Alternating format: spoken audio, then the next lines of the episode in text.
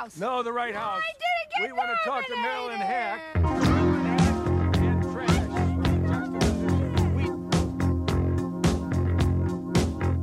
I'm from Canada Water.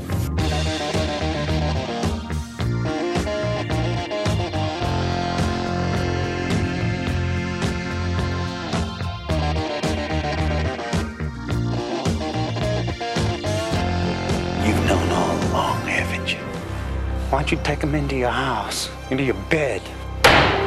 John Robert Sommersby, we have a warrant for your arrest for the murder of Mr. Charles Conklin. If you tell them who you are, then they'll have to let you go. You could win your life, sir. I'm a name. I, I don't think I have a life. You are not Jack Sommersby, so why do you keep going on pretending that you are? How do you know I'm not? I know because. How do you know? I know because I never loved him the way that I love you. Hello and welcome to the This Had Oscar Buzz podcast, the only podcast that literally gave its heart to Rosario Dawson.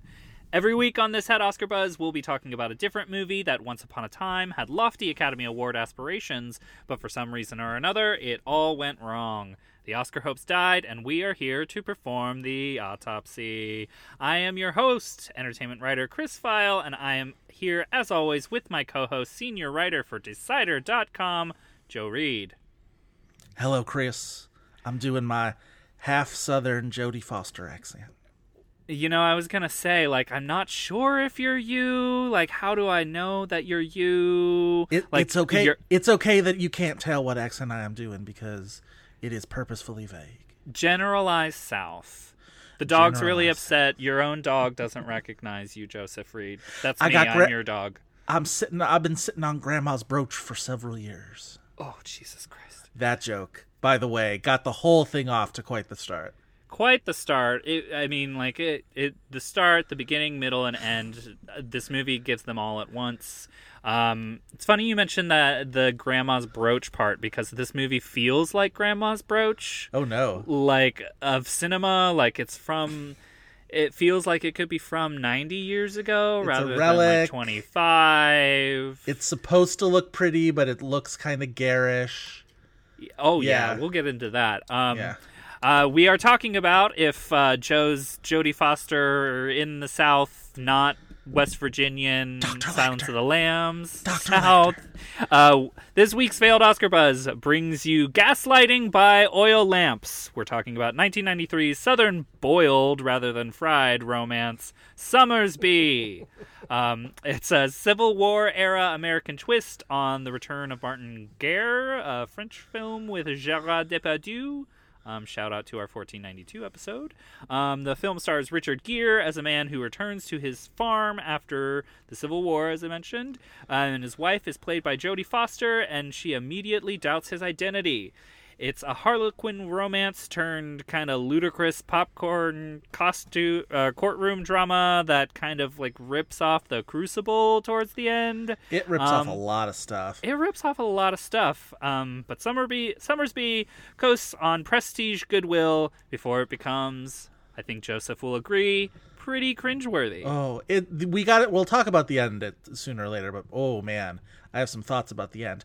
But I'm glad you mentioned uh, Martin Guerre because, like, I watching this movie, I'm like, of course, like this is a very similar plot to um, the Don Draper Dick Whitman storyline in Mad Men, and it's also very much the plot line of that episode of The Simpsons that everybody hates with Principal Skinner and the imposter Principal Skinner, played by Martin Sheen.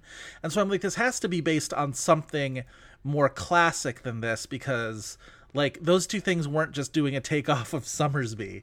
So I like looked it up and I saw that there was this like actual French person named Martin Guerre who like this happened to and then they made eight bajillion movies and and books and and other things about this guy Well, to the point that it kind of becomes like a trope, right? Like this is sup- somehow Yeah. supposed to be romantic, and now this is in like, you know, a recurring. just this general and- idea of yeah somebody coming back and passing themselves off as somebody else and to some degree or another the people who accept him know that they're being lied to and don't care like that because they like the idea of this like better version of somebody. which Well, but before also like before we get into it, we should do a 60 second plot.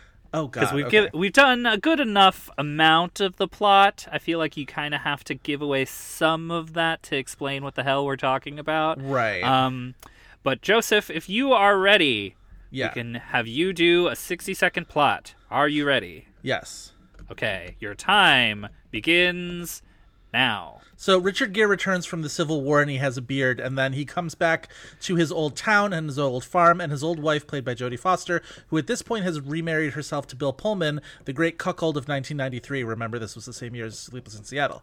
So Jodie Foster immediately goes back to Richard Gere. He's her husband, whatever. She spends a half an hour shaving off his beard, and they like fall in love, but they were already in love, weren't they? They were supposed to be married, were they not? So like the movie spends a lot of like does she, doesn't she time before they get to the point where we realize that Richard Gere is not Jack Sommersby as he is passing off. He is Oh, clearly sorry, you passed else. 30 seconds. You have 20 Oh my god! seconds. Trust me out. And um, Jodie Foster is clearly like going along with it because she clearly likes this guy a lot better than she liked the original Jack Sommersby, who's kind of a dick to people and mean to her. 10 And- seconds. Oh, eventually somebody who like Jack Sommersby killed somebody, and they put uh, Richard Gere on trial, and there's a whole circus, and James Earl Jones is the judge, and they find him guilty. And uh, Time! oh my! Oh, I didn't make it. Oh no. Okay, People so I just have to give you special credit. I'm sure that's going to frustrate some listeners that I missed the 30 second mark, but I was so thrown and delighted by the great cuckold of 1993, Bill Pullman. Congratulations, sir. You at least have to like. We need to discuss the end then, because like we didn't get to it, and the end is No, we insane. didn't. We'll get to it. The end is very insane. All right. We'll explain what happens at the end when we talk about that. Yes, Bill Pullman was the great cuckold of 1993 between this and um, Sleepless in Seattle, which is why one of the many reasons why While You Were Sleeping is such a triumph is that it lets him finally, the shoe is finally on the, other foot with him, that he finally gets to be the guy who ends up with uh, the girl rather than the one in the coma who. Listen, uh, 1993 was not kind to Bill Pullman or to us because, like, we want to like Bill Pullman. Bill Pullman's a likable guy. he was like, in Spaceballs. Who didn't love him in Spaceballs? He's in Spaceballs. He was president of the United States when the aliens came. Although not at this point, not at the point of Sommersby. not at Well, this I- I point, really but feel like, like- we knew that was coming. We knew Sure. that he would eventually play like a president he had it that in we him. liked. His character in this movie is really, really like vile though, because he's this like Wow. Sneaky, snaky kind of like religious holy roller who is very like, well, I married you, so I'm entitled to you. There's a lot of Yeah, like okay, so I was I'm very I was so confused by a number of things in this movie, but I was so confused by this relationship because like when Richard Gere comes back, we should we should actually say his name. His alias Jack Sommersby, right. Jack Sommersby of the title. Jodie Foster is Laurel Sommersby. Um, but no, when when Jack returns, it's supposed to be like kind of sad like Jack was originally an abusive husband Yeah. and like never cared for his wife, like impregnated her while he was belligerently drunk and then never touched her again. And then she like shacks up with Bill Pullman, right? And we're led to believe that he's a nice guy, right? So it's like a little kind of dorky Like- and cold, but yeah. yeah. But then he turns out to be like disgusting. Here's the spoiler I'm going to give you, Christopher. I think most of the men of this era were terrible people, and You especially know, we're also shocking. talking about like Virginia or wherever the hell on the South this was, which was another whole thing in this movie where it's like it's really really hard for me to like get on anybody's side in the antebellum South. Well, no, like, absolutely. I'm with you on all of that, but I think it's just like the trope that we are ex- that like the movie starts with is that like, oh, sad for this guy. Should Yeah. we feel bad for him? No, and you're then right, it kind of right. pulls the rug out, which like I guess makes it interesting in a way, but then it like in the way that you're saying all of these men are gross, like it takes him to the extreme of gross. He's like snivelly as well as bad. Like he comes over and he like he dumps the uh, bucket of hornworms that they had just like taken off all of the crops. Yeah, which, like he aggresses Jodie Foster with a bunch of like uh, you Pa- call them parasites, hornworms. pests, Like yeah. yeah, they're like these nasty. I don't call them like- hornworms, Chris. Frankie Faison calls them hornworms. I just go along. Well, they they Speaking like of the great Silence of the Lambs Pumbaa reunion in this movie. Oh my god! Right? Yeah. Silence of the Lambs kind of hangs over this movie because this Yes. was, I mean, Silence of the Lambs, like this movie, came out in February of its year, and Yep. then Jodie Foster had two other movies, including Little Man Tate that she directed um, in 1991. But then, post her Oscar win, this is the first movie that she makes. which is potentially which is essentially why this had any Oscar buzz at all because it was opening in February, so you can you'd be well within your rights to be like, did this have Oscar buzz? And it's like maybe not a ton, but also like the rules were a little differently, and like she had she had just mean- been in the movie that had redefined the Oscar calendar at least temporarily with Silence of the Lambs. Well, and you have other examples even in this year. You have like The Fugitive, which opened in August of that year. The early 90s were a lot friendlier to earlier year releases. So Yeah, yeah. Plus, this was like movie star melodrama, costumes, period piece. Um, Danny Elfman was doing the score, although I hate the score for this movie. It is so to me disinterested and like wan and just sort of bad. I hate, I think, everything about this movie except for what Jodie Foster is doing. And even she has like the accent problems, but like none mean, so bad like- as Richard Gere's accent problems, which are no problems. Finger at quotes all, because accent problems because, like, Well, I finger quotes a bad accents. accent. He doesn't do an Yes. accent. Like he's just Richard Gere for God's sake. He's like Kevin Costner in Prince of Thieves. Um. ugh, yeah. I, I Jodie Foster, like while we're on that path, like, and I said she's the only thing I like in this movie. Like, I would say, like, okay, let me ask you a question. We talked about Grandma's brooch. Like, well, we should maybe explain Grandma's brooch because I sort of was Okay. oblique about it. explain Grandma's brooch. So there's this very early part where where Jack has returned and Laurel is welcoming him into the home and he's doing a lot of these like really dumb things if you come at it from the perspective of he's a fraud and he's actually never been in this home before where he's like pointing at like holes in the wall and being like what happened to the wall and it's like bitch you don't know that that wasn't there when you when when you quotations like were there before like don't like put yourself into unnecessary danger by like asking questions you don't know the answer to like And know. everybody's immediate answer is, "Oh, the war changed him. Yeah. the war was bad. Well, It and like changes people." I get the fact that like nobody liked this guy originally, and I also get the fact that it's the 1800s. People weren't seeing people all the time. Like if you wanted to see your neighbors, you saw them like twice a year when you walked down the long road to their farm. I get it. People also didn't really have eyesight then. Like, you know, like. We weren't well cared for. Everybody smelled bad, so nobody wanted to look each other in the eye because they were all embarrassed about it. We get that there was a lot of reasons why you might have not been able to recognize your suddenly beardless neighbor who just returned from the war. Yeah, like, there's not sunlight, you don't see. There's eh. so many reasons. Just back in the day, everybody was blind and stinky and sightless. Racist. and racist. Yeah, that was it. Like, Still are. ugh. Also, the fact the the Ku Klux Klan scene in this movie, they're not the, the Klan, they're a different kind of Knights of the whatever, whatever. Because it's Um, pre-Klan, I guess. Essentially, like there's just no pointiness Klan. to their like. But it reminded me of Fried Green Tomatoes, a movie I liked uh, infinitely more than this movie. Oh my God. Um, but yeah, so wait, so what was I saying? Oh, so Grandma's brooch. So Grandma's Laura's, Laura's leading him up the stairs, and she mentions I forget how they even get on the subject of like valuables that were in the house and that weren't raided by the war or whatever. And she mentions I've been sitting on Grandma's brooch for X number of of years, I guess now. And she goes, she's uh, she's like sitting on it, so to speak. And it's like, oh God, like so now we know a little something about Laurel Sommersby that we didn't know before. So she will hide her valuables up herself. So Oh. Yes, That. she will.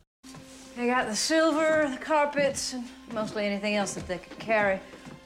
I did save Granny's brooch, though, by uh, by sitting on it, in a manner of speaking.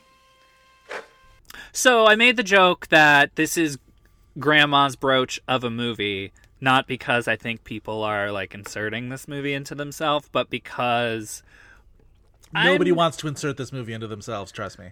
Nobody wants to insert this movie into their mind, into their DVD player, into their whatever, into their Netflix queue. Um, except, I will say, like this, this movie is like an artifact because how many, like women especially, do you know that just like sob at this movie or love this movie? This movie is, I will say, a like former staple of the female side of my family. Oh wow. Oh, I- like totally. Like I don't think I, could tell you, could a tell- single person who's in my life who's seen this movie. So that's This it's just so of a different time, and people would assess the movie differently for a lot of the reasons we've already said. Like I know that my mother was obsessed with this movie. My sisters were obsessed with this movie. Oh, wow! My grandmothers were obsessed with this movie, and it's like. I guarantee you none of them have seen it in at least a decade, and if you put it in front of them now, they would be like, Jesus Christ. So back in the day, did they fully invest in the romantic chemistry? Oh yeah, yeah, yeah, yeah, yeah. Because Okay. like you put Richard Gere with a slightly open shirt and Jodie Foster on a poster with a lamp on it, and like that sells people on the movie, right? Like it looks like she's co- like it looks- softly touching his face. yeah, it's it looks like the cover of a romance novel back when those were like still kind of a thing. Yeah, Like my mom read a ton of those. yeah. Um, and it's like you want to be able to like love the nostalgia of that because like I don't want to poo poo it. Like those type of things when they are great, I love them, and Big when they're like romance. tr- yeah, they're inoffensive trash, I also love them. sure. Um, like that's one of the things that uh, we're like mid Star is Born hate cycle right now, and like I'm seeing people like shit on the romance side of it, and I'm like, no, that's that's why people want to go to this movie. right. Um, but like you can't even like this movie for that because it's it's bad, man. they don't have Like, very good chemistry together. I don't want to start like drawing inferences like you know, just because Jodie Foster is a lesbian does not mean that she can't have romantic chemistry in a movie with a man. Like that's not how acting works. She But, has done like- before. Otherwise, it's they're both doing what they're doing separately. Like you Yeah. don't see the like he's doing the charming like romantic leading man Richard Gere thing. She's doing the like internal struggle thing. Like even when they have these very long dialogue scenes together, they're not always captured in the same shot Yeah. and they ju- they just don't feel like they're on their same wavelengths even though I think separately what they're doing is good. yeah, especially Jodie like Foster. It, it, the movie made me think of Cold Mountain a little bit in the fact, and actually complimentary about Cold Mountain, in the fact that at least in Cold Mountain, the female lead got to do a lot on her own for a while. Like, this movie is so focused on him for the first half hour, it becomes a little bit more about her as the movie goes on. But, like, at least by the time we got to Cold Mountain, things had gotten a little bit more egalitarian in the way we follow these stories, which, like, back in Sommersby times, just wasn't happening. You want to know? Okay, can I also say one more problem that I had with this movie? Um, was- I mean, just one. We're probably going to spend a lot of our time talking about our problems Okay, with this movie. one more. So, Richard Gere makes a lot more sense in this role as the huckster, as the huckster from out of town, who we find out later is sort of like the old Civil War era equivalent of Lyle Lanley from the Simpsons episode where they did the Music Man, where he just like goes from town to town and convinces them to invest in these like Oh yeah, huge work projects. He is the Music Man. um, and then moves along. And I know you say the Music Man because you actually know about older things. And I'm like, remember that Simpsons episode that parodied the Music Man? I've already done that once in this episode. I'm going to do it again. So, um, he works a lot better as that character, as he should, because like that's the story. He's really that guy. Um, he really is the imposter. So, but he was that character was still supposed to have been in the war. Like the whole story about how he met Jack Sommersby, um, in some you know battlefront and whatever or, prison. Right? They were in a they were in a Union prison. Yeah, And um, for like four years. in Elmira. I think he says at one point. Yes, I think it was four years in Elmira. He still has supposed to have been sort of like hardened by this, the war and the prison, whatever. And every time this character takes off his shirt, it is the softest, pinkest body I have ever seen in my entire life. You will never convince me that that man had been in a foot race so much as a war. Like he is just not at all battle hardened. It's just such a strange choice to when you look at I mean, these days I think movies kind of go overboard with the fact that like we're really just going to smear dirt on anybody who existed before 1900 and we're just I don't gonna know what s- DiCaprio you're talking about. we're going to smear dirt on them. We're going to cake shit in their teeth to make the audience gonna fucking punch them in the face. Yeah, like they really, really is just like, oh, olden times, okay, and it's just like get the dirt bag, and they literally just like smear it. It's like a powder puff made of like garbage, and they just like smear it all over these actors, and it's like authenticity. But like this is the Right, extreme like other example. Like he doesn't even look like he was in a Civil War era prison where he would probably be like emaciated. He looks like American Gigolo came to Virginia, and it's. like It the takes me second out she shaves that beard, and by second I mean hour because it takes that long. It does. Thank you. Thank you for backing me up on that. That is like the, the longest second that the- cinematic shave. That scene is good though because at that point you is where it's starting to settle in that she may not believe his identity, but it's also mixed up with the fact that the man he is supposed to be is a very bad bad man Right, right. and there's that moment where she could just like slice his neck and you kind of feel like she might do it for a second and then she pulls away Yeah. because only Jodie Foster can pull off these ludicrous scenes that she's asked to do. What's the name of the of the huckster? The guy who actually who Richard Harold actually Hill. is? No. You Oh, dick. sorry. I'm just on this path of like now I want Richard Gere to be in the Music Man. The actual character though, I can't remember. It's fine. I But don't know, and I don't think he's credited as that character on IMDb. that's fine. so- I but you get the sense in If you uh, listen to him, he is Jack Sommersby. Under no circumstances is he not Jack Sommersby. So we'll just call him Jack. But you get the sense that that guy really really liked the actual real Jack Sommersby a lot more than probably anybody in the town or his wife did. Like I feel like he was fond of him in a way that nobody else was and that's why he sort of wanted to be him. Horace Townsend was his name. Horace or Ta- I feel like, like, m- martyrdom is so like wrapped up in this other man's identity that he can look at him affectionately because he's saving him by like letting him taking over his life like some Yeah. f- there's some weird fucked up psychologies going on in this movie and it's like not romantic but i mean Did you think of Serena at all during this movie? uh, i thought of serena in that everything in this movie is brown Okay. I thought of Serena in the part where they because the whole scheme is that not it's not a scheme it's like a farm. A farm is not a scheme. But like richard gere wants to plant tobacco. And everybody's like tobacco? It's too cold in the winter. And people and richard gere's like but i've got a plan. So the whole town like pools their money and their you know hidden brooches together and they get enough money to buy tobacco seeds to plant on their farm. And the moment where the seeds show up in the mail and they open it and it's just like real tobacco seeds and it's him and Laurel, Jack and Laurel together.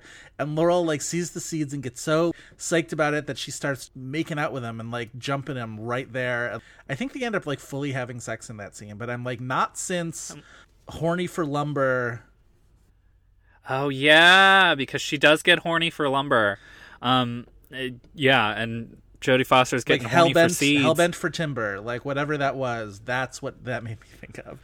And i was like you're gonna spill these seeds oh jesus i did not even think about what i just said anyway um We're but keeping no, it- they're like making out on the bed while he has like these paper packets of seeds that like they've spent the town's like fortune on to get seeds because I don't know economic depression. Yay!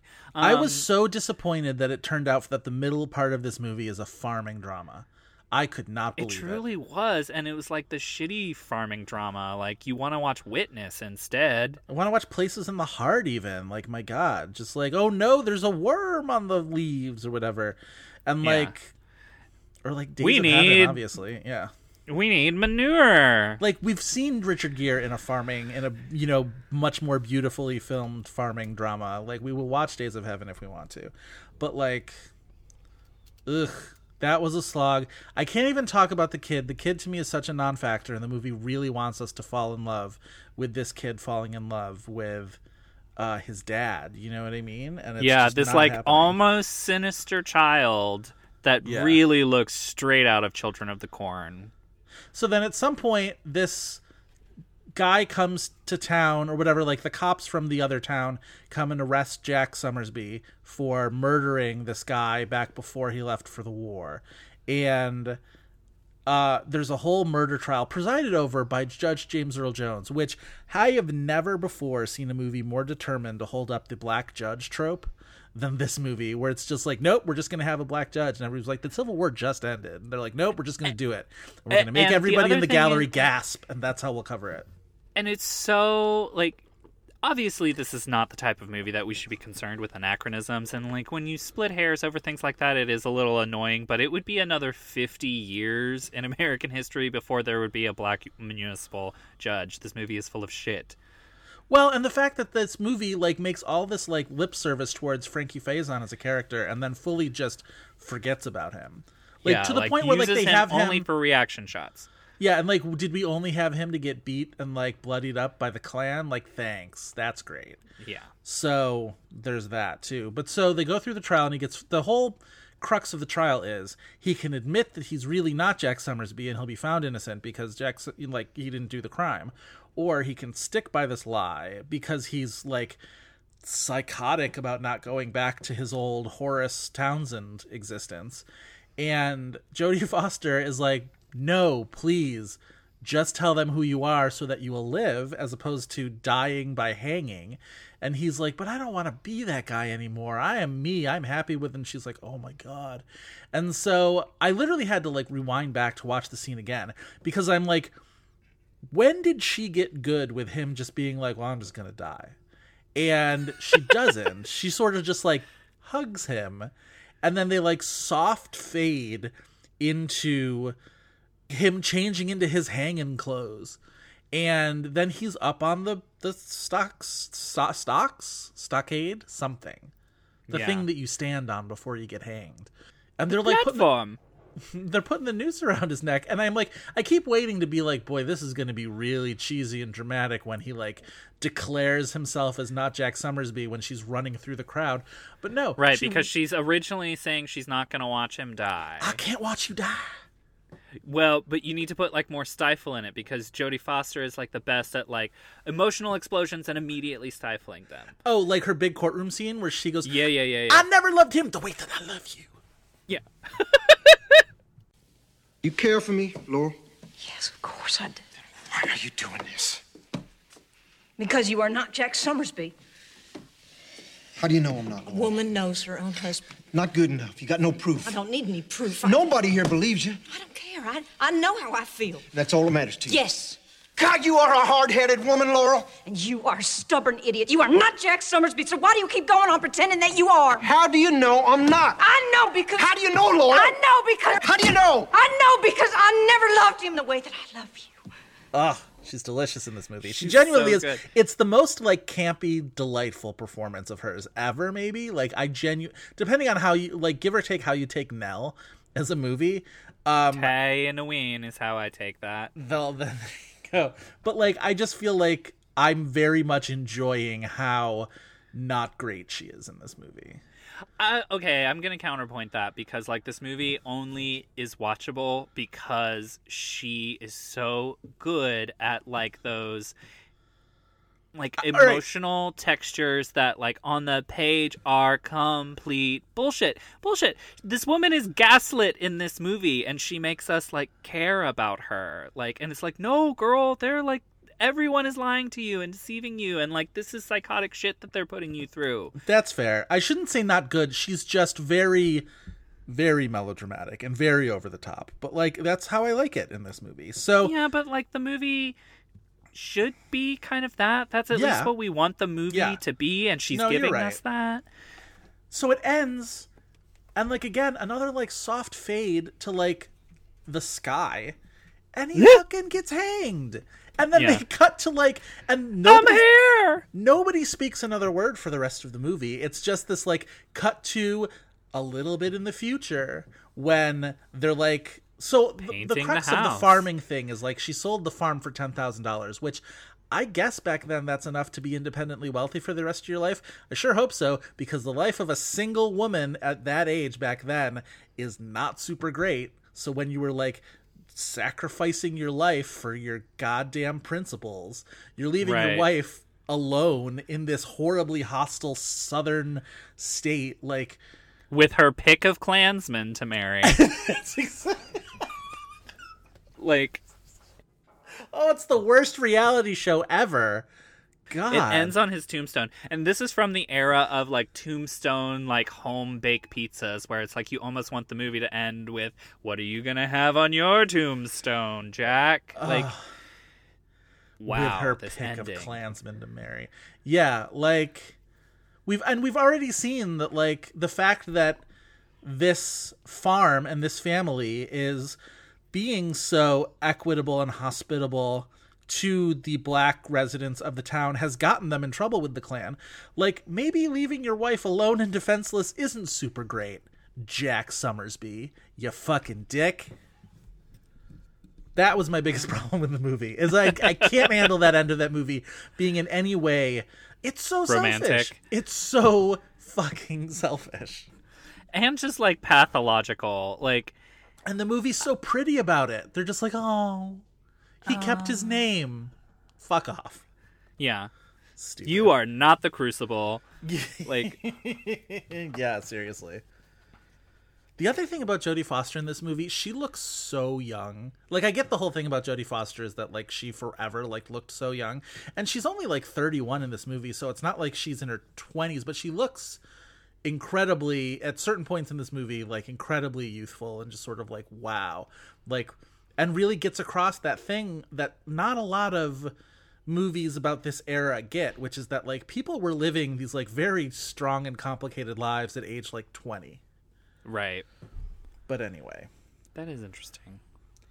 So We love Jodie Foster. We do. We I want, sure do. Like she needs to come back in things that are not Hotel Artemis, so that we can enjoy you her know, again. I had some fun with Hotel Artemis, I'm just going to say. I had some fun with the screenshots of Hotel Artemis. I did not see it.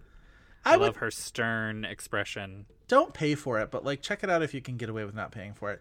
Um, let's talk about Richard Gere for a second because Richard Gere is an interesting Let's. person to talk about in the in the eyes of Oscar, through the eyes of Oscar, the famous Oscar nominated song about ice castles. Never nominated for an Oscar, didn't really come close for this one, but has been sort of Oscar adjacent in a lot of things. He was the male lead, obviously, in Pretty Woman when Julia Roberts was nominated.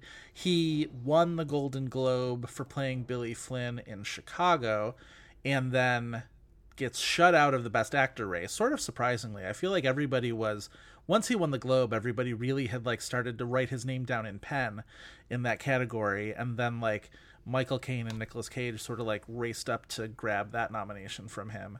And I don't think he's really come close since then. He's been in a lot of like buzzy things where the buzz sort of fell away quickly. It seems like he's played like a homeless guy twice in the last six The Oren years. Moverman movie. And wasn't there Um, another thing, or am I? And like arbitrage was sort of like a thing that people The talked about in the abstract, but like never really came close. Right. I mean, at best, it's a Golden Globe nomination. The Mhm. Hoax is one we should do. Oh, for sure. Except I really don't want to have to see that movie again because it is Oh, I've boring. Uh, uh, compared to oh most of the other movies we talk about here on this at Oscar Buzz. Um, Was it you who I was talking about talking with recently about how if Gere had campaigned for supporting in the year of Chicago that he would have definitely been nominated and maybe even won? Um, no, but I definitely agree with that statement because I was literally just thinking uh, thinking that in my mind when you brought up Chicago. Yeah, because now that crazy. seems like, and, and especially because that was a Weinstein movie that he didn't jockey to get him in Yeah. there. Yeah. you know, it just seems like it would have been easier. But we also never think of Richard Gere as a supporting man. He's always a leading man, especially Right. this era in Sommersby of Richard Gere. He's kind of like he had different eras. He had like swarthy leading man. Pretty Woman happens, and then Right. this is like the first big movie after.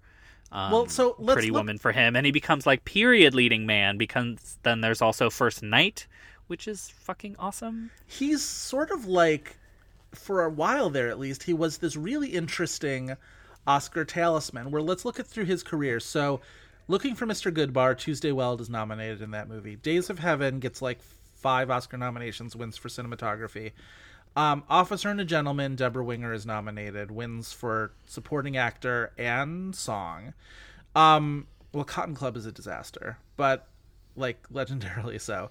Pretty Woman, as we said, Julia Roberts is nominated. Um, Primal Fear, Edward Norton is nominated, almost wins. Chicago, Best Picture winner, giant, huge thing. That same year, Unfaithful, Diane Lane uh, is in that movie with him. She gets a Best Actress nomination. He's so good and unfaithful. He's re- like that's another one Unfaithful where- is a great movie, um, Yeah. but he's really good in it, and nobody talks about how good he is. Probably because Diane Lane's so incredible. Like that subway scene is Oh yeah, nuts good. it's yeah, It's, it's, insane. good. So good. And then Amelia, which of course was a 12-time Oscar nominee, and Hilary Swank weirdly won three Oscars for Best Actress in the same year. I don't understand how that happened. Yeah, for Amelia. Yeah, crazy. Amelia. Uh, you know what movie I saw? Nights Amelia? in Rodanthe. No, Nights and Rodanthe. Remember that movie? Yeah, Nicholas Sparks. The reteaming of Richard Gere and Diane Lane. Not as good. Just gonna say Yeah. that. Yeah. Not as good. Not as sexy. Not I think violent. Viola Davis was in it though. I think she's like the best Yes. friend. because that's the era of Viola Davis playing White Lady's friends. Yeah, yeah, that's a very good point.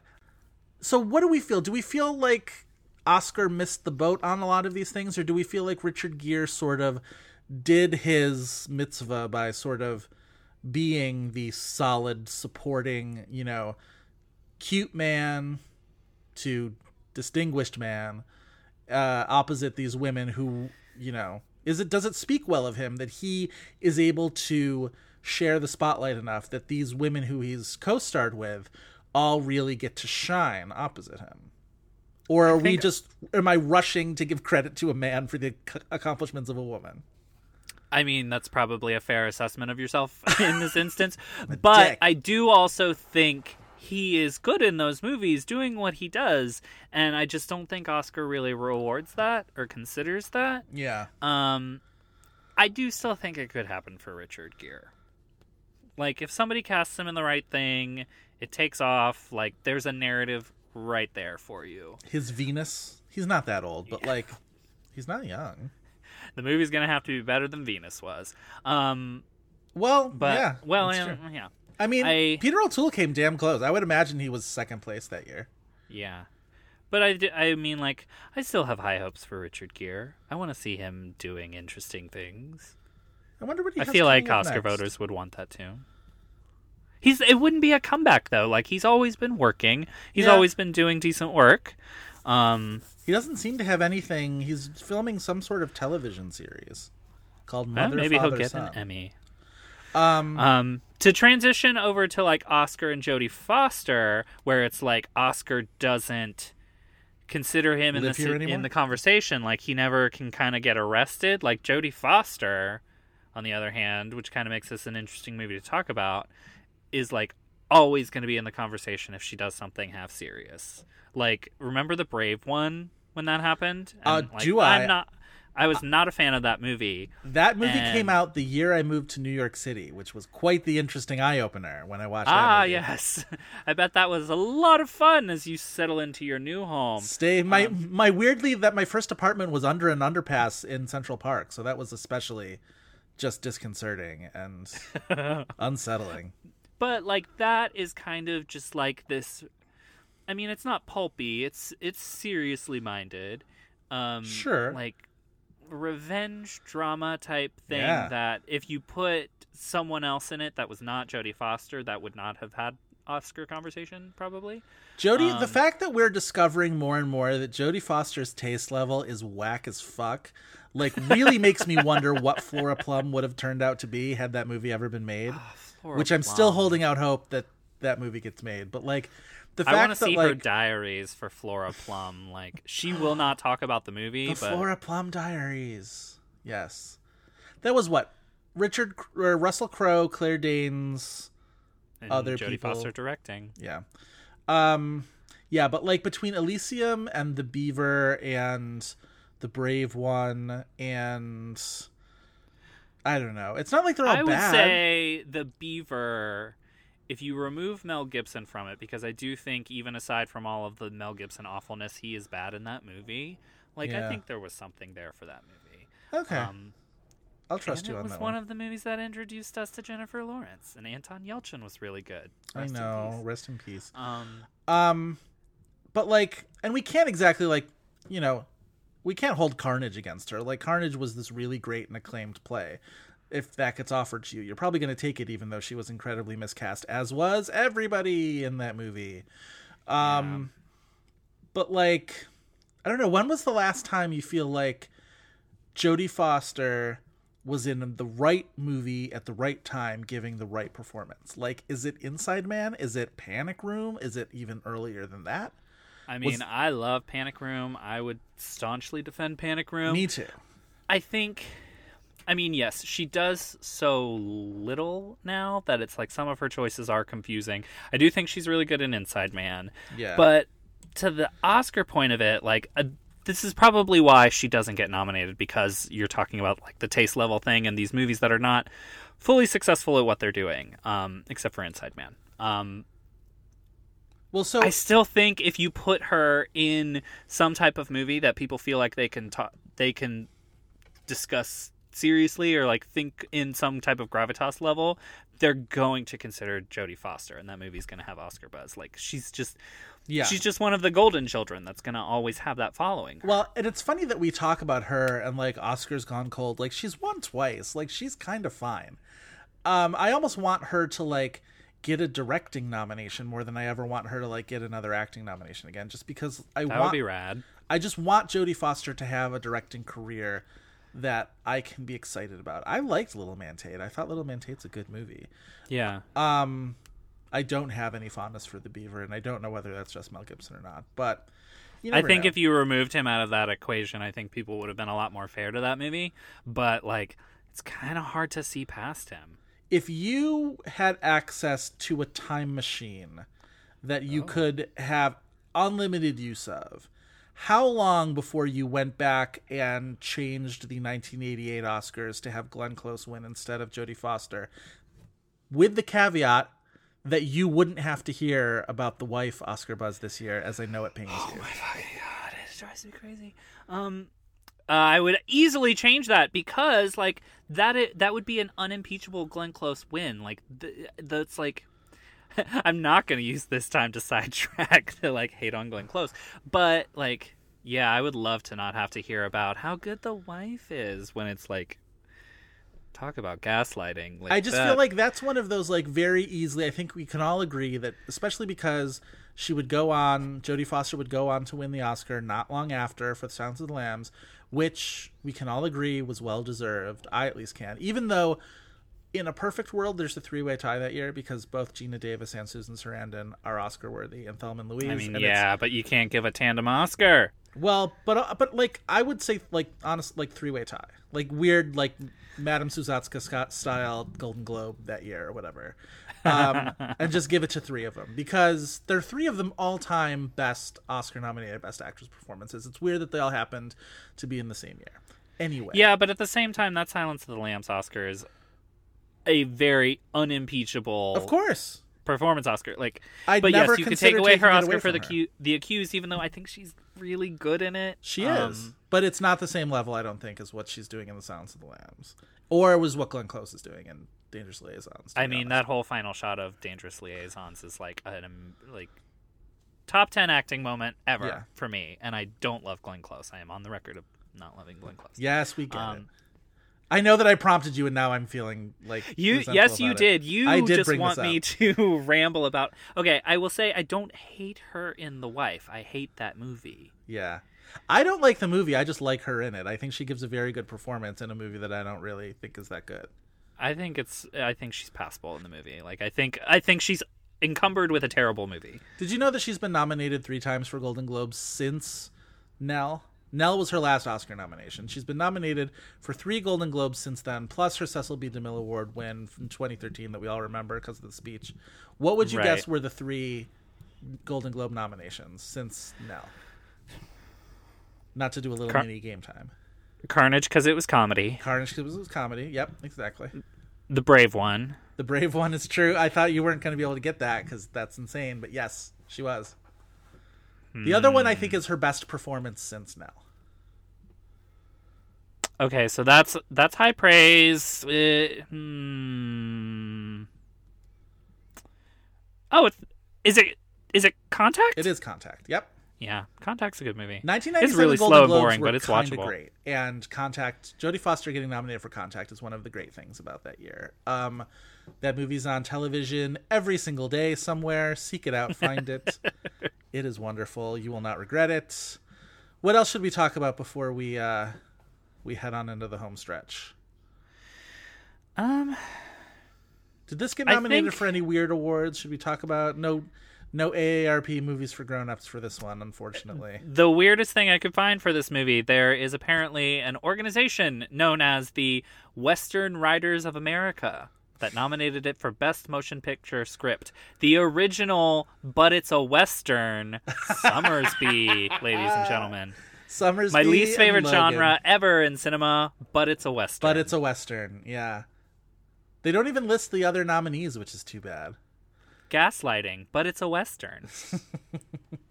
The only thing we see on this page is best television script went to Return to Lonesome Dove, which like how many times are we going to go back to Lonesome Dove? Honestly, the legacy of Lonesome Dove. the, ghost Western of writers of Lonesome America. That's funny. Um, Okay, one interesting thing, especially about this Oscar year, I think it's, excuse me. I mean, like we kind of mentioned, this is like a Harlequin romance Yeah. type movie, and I think you get into kind of one of the reasons why it probably at the end of the day wasn't considered for Oscar is like a certain respectability factor, especially when you have a prestige type of or something in the same genre that like kind of bumps it out because it seems more respectable. Yeah. And this year it was the piano in a certain Yes. way. Like I would not necessarily categorize that movie as a romance, but it was certainly sold Yeah. With those aspects in mind. And I think when you have And it's in another can- universe, obviously. Than this movie, yeah, it, absolutely. Um, that goes without saying.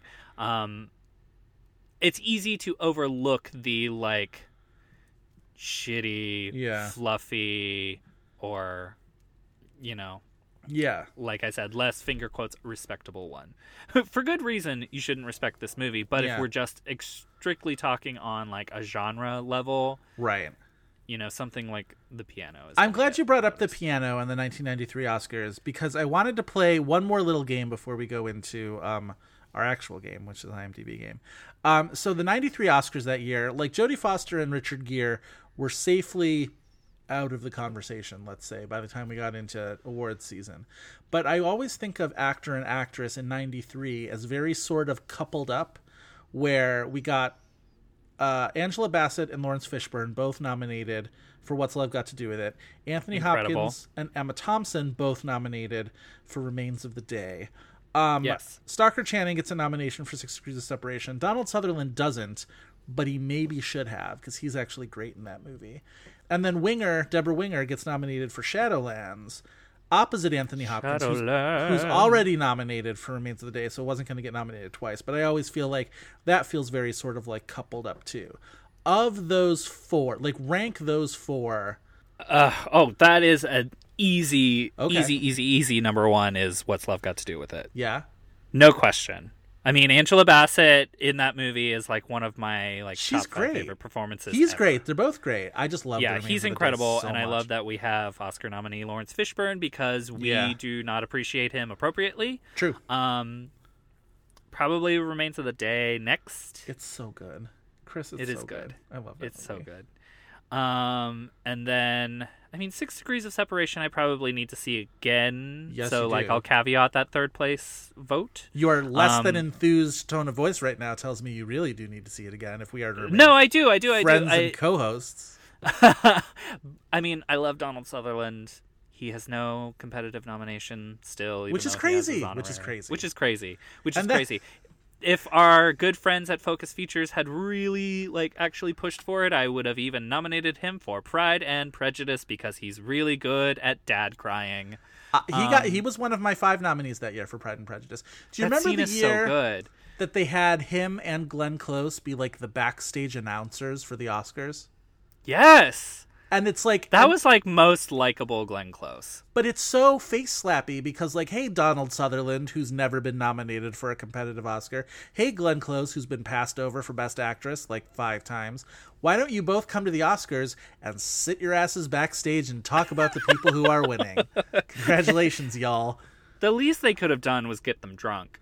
I mean who's to say they didn't really I Well, should see then- Shadowlands as maybe the upshot of this little game that I just made you play I definitely saw it when I was a kid, when I was too young to see it. But It's it's, about C.S. be Lewis, last for me.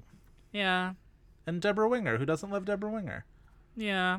directed Sounds by Richard like if Attenborough if she did not have that nomination, we would be talking about it here on this podcast. Okay, fine. you win. You win this round, file. But I'm Um, not going to take that away from Debra Winger. We like Debra. Winger. Love Debra Winger. Anything else before we move into the IMDb game? I don't know. I'm still. Would you recommend time. Sommersby? Would you tell somebody, "Hey, Sommersby's on Netflix. Watch it," just to say you have? Um, to hate watch it, yes. Get have two bottles of wine. hate watch it with your best friend, um, and then watch something better with Jodie Foster in it. Yeah. Also, join me in my time machine where we can go back in time and have Richard Gere play Harold Hill. Yeah. See, this is what I mean. This is sort of his. I don't even uh, like the Music. Man, and I'm desperate to have him as Harold Hill. I know. Oh, that would have been. This is going to be the episode where people yell at me for all the things I don't like. All right. Um, IMDb game. We play it every IMDb week. Game. We pick an actor or an actress, either one. We look into their IMDb. We go to their IMDb page. We see listed the four movies that they are most known for, and the other one of us guesses those movies. If they get two wrong, we give them the years that they have missed, and then if they keep getting them wrong, we're just gonna throw out hints like jelly beans because we want to get this done. um, if it's a animated movie or a television show, we make that known ahead of time because those are hard to guess otherwise. So, ready to go? Yeah, absolutely. Do you want to go first? Do you want me to go first? Give me yours. All right. Okay. So, we mentioned Neil Jordan film starring Jodie Foster, Oscar buzz movie that probably shouldn't have. Also had it be simply by Jodie Foster's presence. I'm talking about The Brave One. The Brave One, i.e., Jodie Foster, did not just save herself, she was a vigilante saving other people. One of the people she saves, you may have forgotten because this is like a newly emergent star somewhat, is Zoe Kravitz. No. Zoe Kravitz. Zoe Kravitz. Joe's IMDb. Not to be confused with Zoe. Kazan, who sometimes I see the name written out and I think of one and not the other. Zoe Kravitz, daughter of Lisa Bonet and Lenny Kravitz, two of the most beautiful people on the planet, created one of the most beautiful people on the planet. Funny how that works out. Do you see how I'm buying time now? You are Describing definitely buying time. no television. There's no television, so no big, no little, big lies. little lies. Yeah, okay. Um, Shockingly, Is it X Men First Class? yes. Okay. All right. She Um, plays Angel in X Men First Class. Yeah. Why am I having a hard time coming up with things that she was in, though? Is the problem. Zoe I will say, uh, well, I'm not giving you hints yet. You haven't even gotten. No, I wrong. haven't even gotten anything wrong yet. Um, I need to stop being so generous at this game. yes. Oh, well, she's in, um, God, I always do forget she's in this movie, but, um, Mad Max Fury Road. Correct, Mad Max Fury Road. Okay. Um, Did you know that her uh, character name in Mad Max Fury Road? Probably not, because I doubt they even say it. Her character name is Toast the Knowing. I didn't. The, support- the supporting female cast of that movie is pretty rad. Yeah. She's in one of the Divergent movies. I want to say the first one, just Divergent. Divergent! Okay. So, hey, you have gotten three of her movies and no wrong guesses. If you can get this fourth movie with no wrong attempt at it, you will be the second ever perfect score for All the right, IMDb all right. game. Previously All held right. by me. Bringing up your perfect score. My perfect score Um. Oh God. for All right. Christine Baranski. Yes, I'm. I hope it's not this because she's barely in this movie.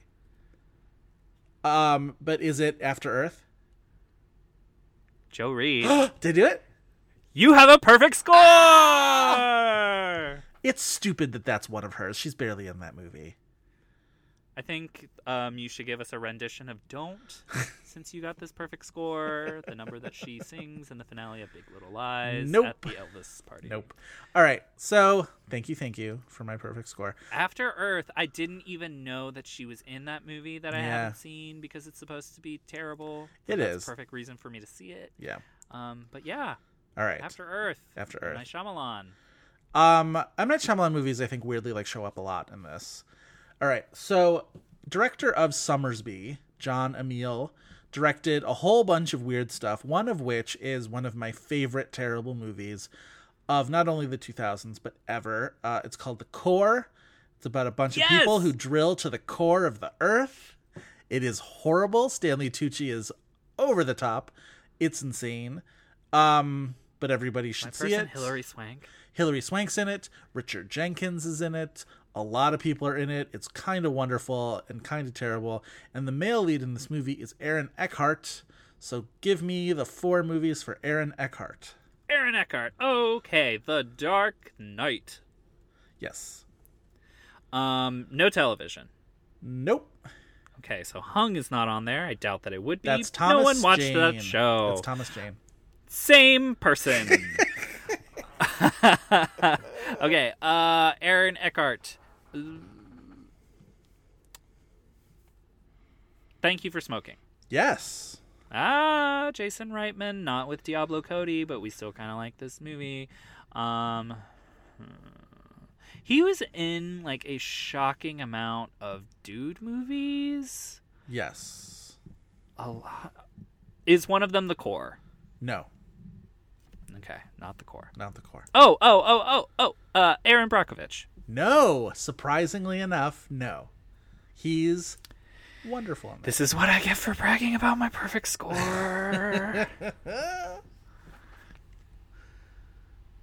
All right, what do we got? So we got two left, and you've only got one wrong answer, right?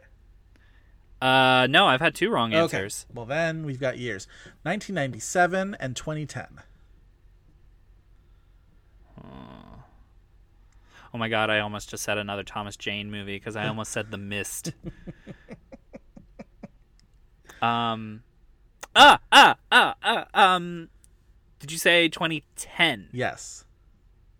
This seems crazy to me, but I'm gonna say Rabbit Hole. Yep. Rabbit hole. That's weird, man. It is weird, man. I'm telling you.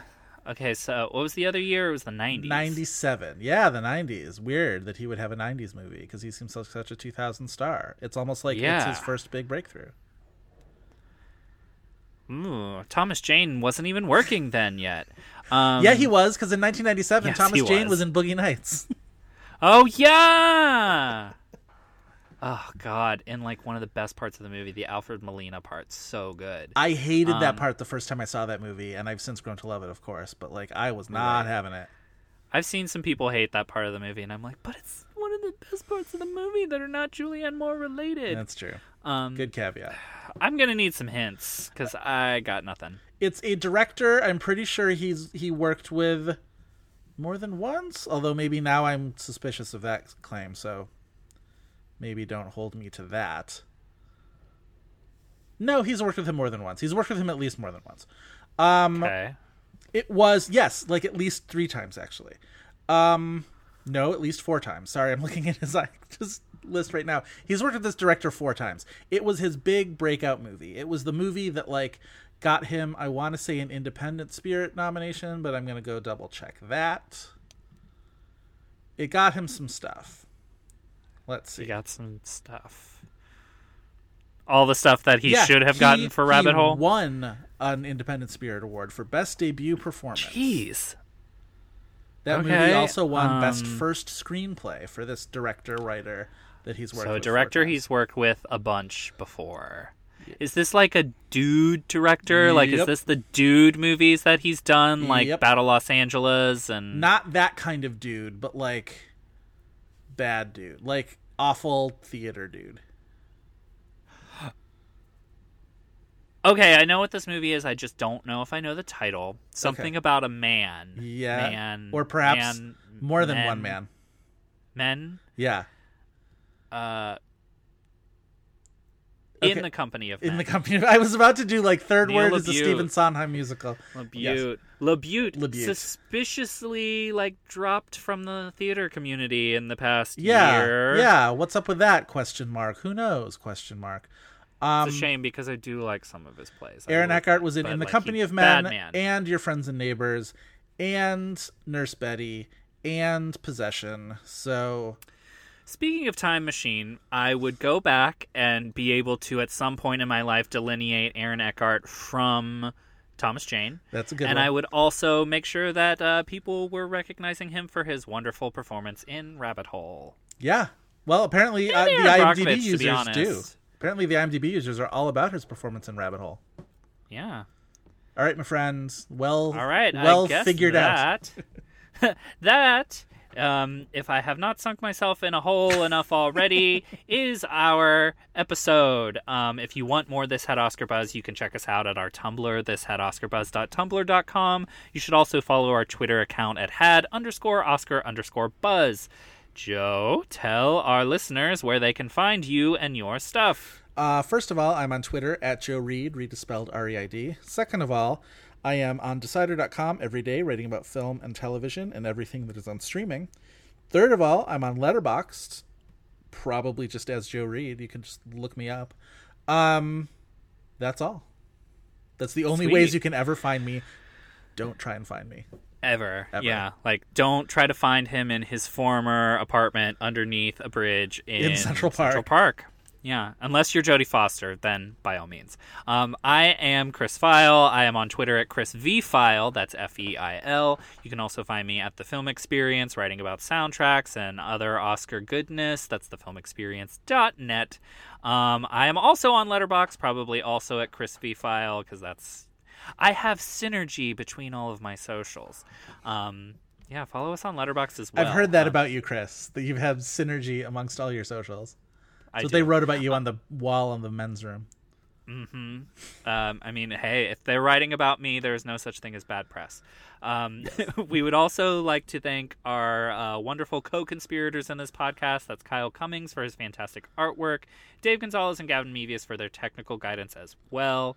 Um, please, please, please remember to rate, review, and subscribe to us on iTunes, Google Play, Stitcher, and wherever else you get your podcasts. Five star review really helps us out with iTunes visibility. Without it, we only have the visibility of an oil lamp. Um, so that is all we have for this le- week, but we really hope you'll be back for next week for more buzz. Bye.